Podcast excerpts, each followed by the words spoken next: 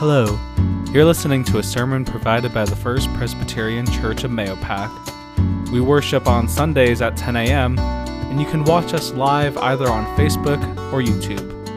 And if you're in the area, there's always a seat saved for you. We hope that this message encourages you to continue growing in humility and faith. Thanks for listening. Which comes to us from the Gospel according to Matthew, chapter 26, verses 17 uh, to 30, which you can follow along if you're at home, either on screen or in a Bible of your own. And if you're here, you can open up a Bible as well. I believe the Pew Bibles are there, or you can follow along in the bulletin as Kathy has so aptly provided you with the scripture. so let us listen now to God's holy word. On the first day of unleavened bread, the disciples came to Jesus saying, Where do you want us to go to make preparations for you to eat the Passover? He said to them, Go into the city to a certain man and say to him, The teacher says, My time is near. I will keep the Passover at your house with my disciples. So the disciples did as Jesus had directed them, and they prepared the Passover meal. When it was evening, he took his place with the twelve, and while they were eating, he said, Truly I tell you, one of you will betray me. And they became greatly distressed, and they began saying to one another, Surely not I, Lord. He answered, the one who has dipped his hand into the bowl with me will betray me. The Son of Man goes as it is written, but woe to the one by whom the Son of Man is betrayed. It would have been better for that one not to have been born. Judas, who betrayed him, said, Surely not I, Rabbi. He replied, You have said so. While they were eating, Jesus took a loaf of bread, and after having blessing it, he broke it and gave it to the disciples and said, Take, eat, this is my body. Then he took the cup, and after giving thanks, he gave it to them, saying, Drink from it, all of you, for this is my blood of the covenant, which is poured out for many for the forgiveness of sins. I tell you, I will never drink of this fruit of the vine until that day when I drink it new with you in my Father's kingdom. When they had sung the hymn, they then went out to the Mount of Olives. Friends, this is the word of the Lord. Sorry, I just going to put that down so the folks over there can see, see me. Maybe they don't want to see me, who knows?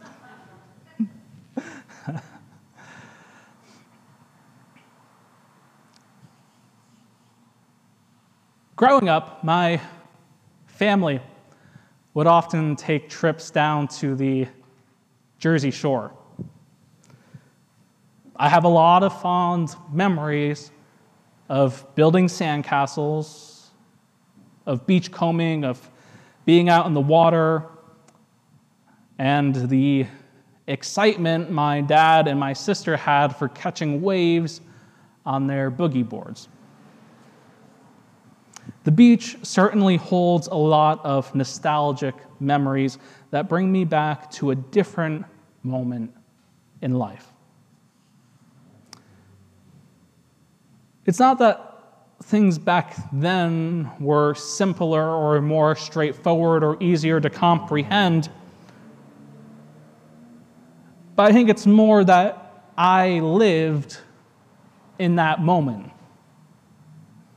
If you can think of a time, perhaps you would say to yourself that you also lived in that moment. And what I mean by that is this that there wasn't much care that I had for what was going to happen next. I was simply present in the moment. I didn't care if I didn't put on that sticky, slimy sunscreen, sunscreen that my parents wanted me to put on. I didn't care then if the next day I had bad sunburn. I just cared about building a darn good sandcastle that could withstand the incoming tide.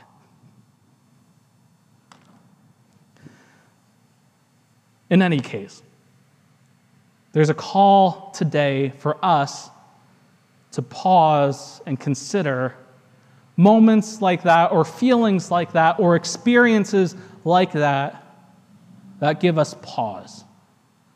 That give us pause to consider what it is that really feeds our heart, really feeds our heart, our bodies in a way that's both physical and spiritual.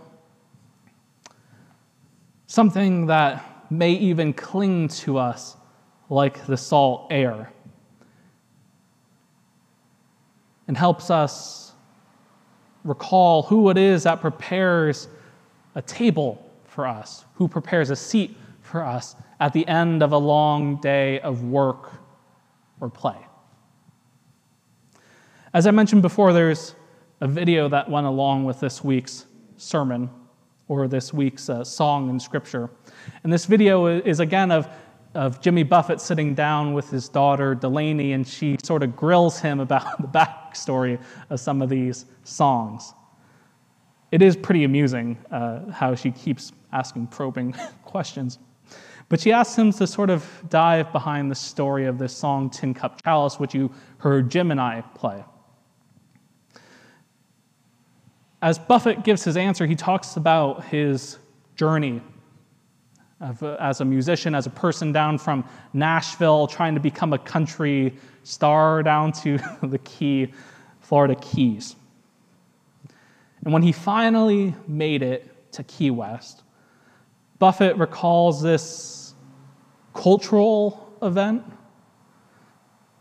where people would stop at the end of the day, stop whatever it was they were doing to watch the sunset.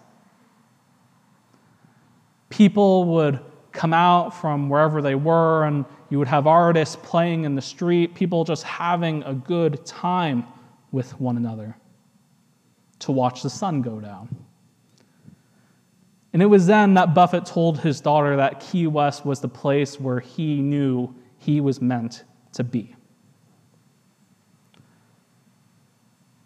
I think personal touchstones like this one story Buffett tells, or the one I shared, or one that you can come up with from your own life experience. I think these cultural touchstones draw us to a place where we remember what gives us life, what it is that inspires us to live, to wake up day after day and draw a new breath that offers praise for the gift of life.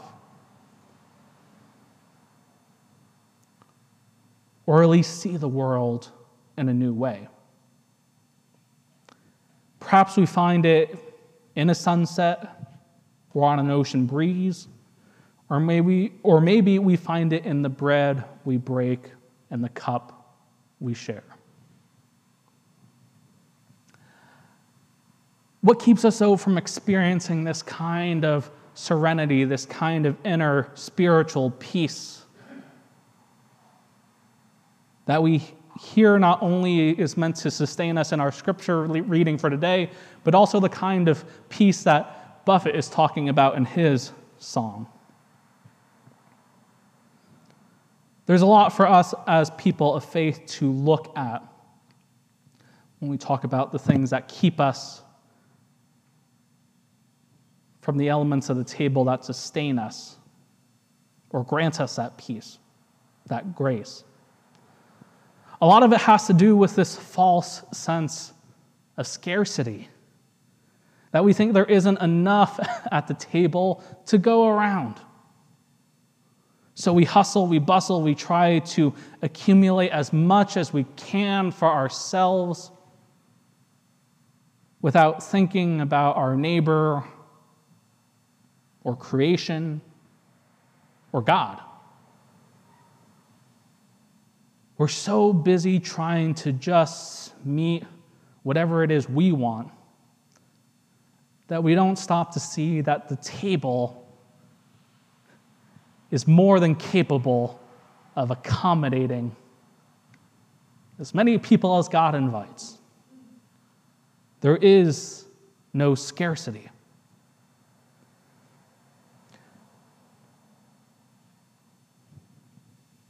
It's what Judas was trying to do when he betrayed Jesus for a little sack of silver,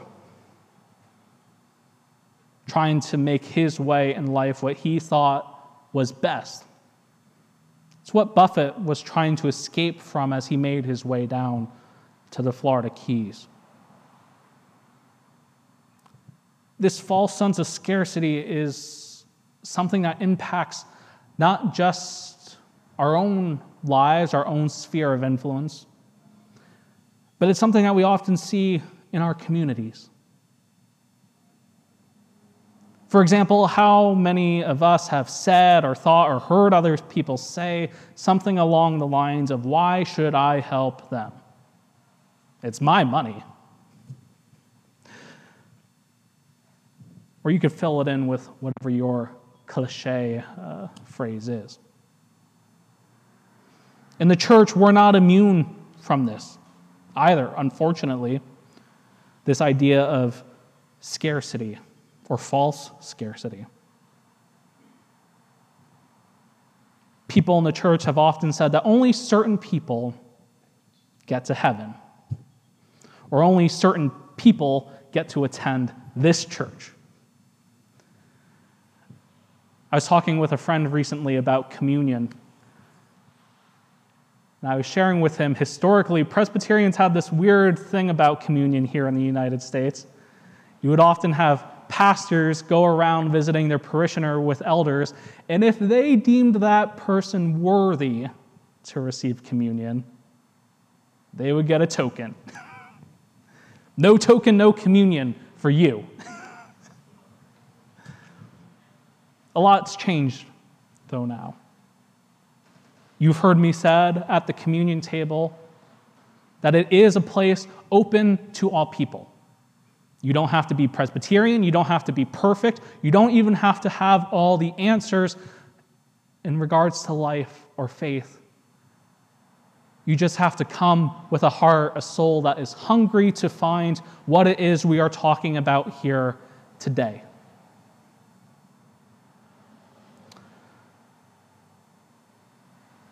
Along this same line, if we're talking about coming to the table, trying to find this kind of serenity or peace that we are hearing about in our scripture and in the song for today.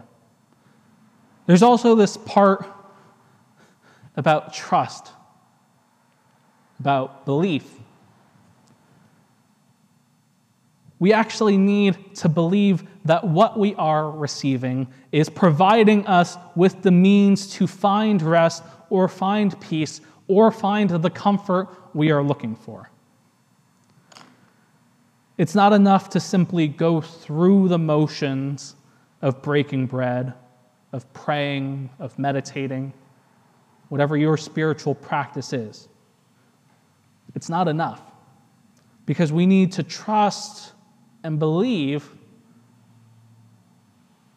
that what we are doing when we come to worship or when we enter into a time of prayer is helping us find the place God is leading us.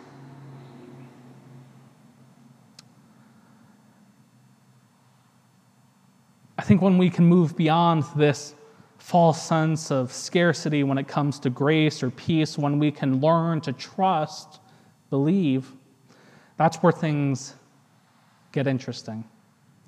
Because it means then that our world has ultimately changed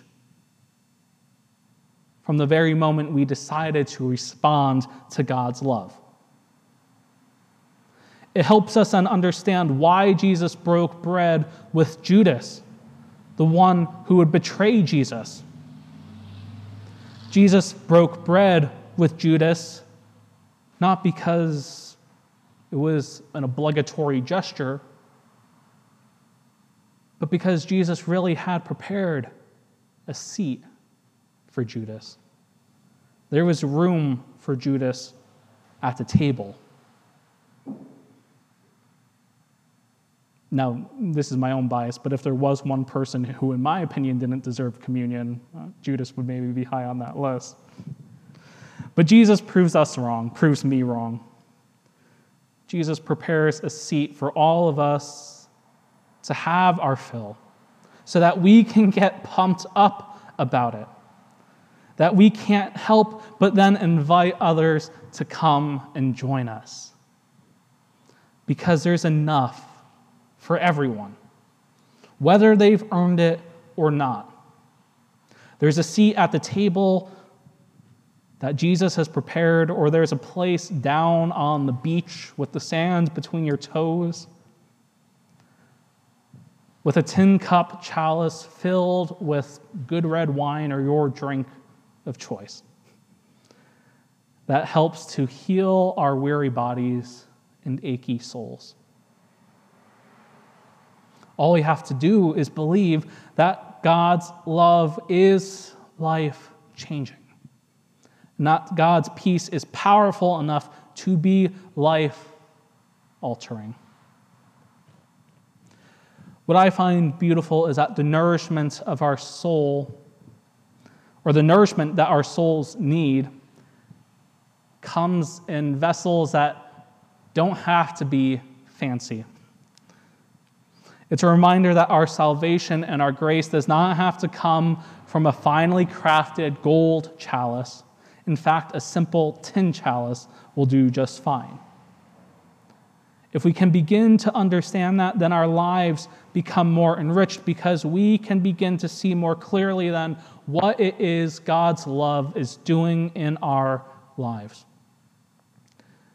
And if we can be happy with the love and mercy that flows from this simple chalice of God, then the salt water that clings to our skin will be like us almost wearing the love of God wherever we go.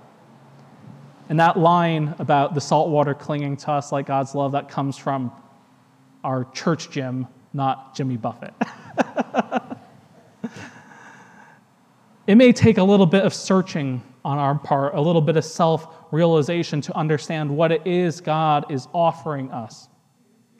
But once we get a taste of it, it will evolve into that ecstatic state of love, of a desire to embrace that moment of peace, transformative peace, not just for ourselves but for all of us. It's something so powerful that it's almost like that ending line of the chorus for Buffett's song, where he wants to go back down and lie beside the sea there, eventually die beside the sea there.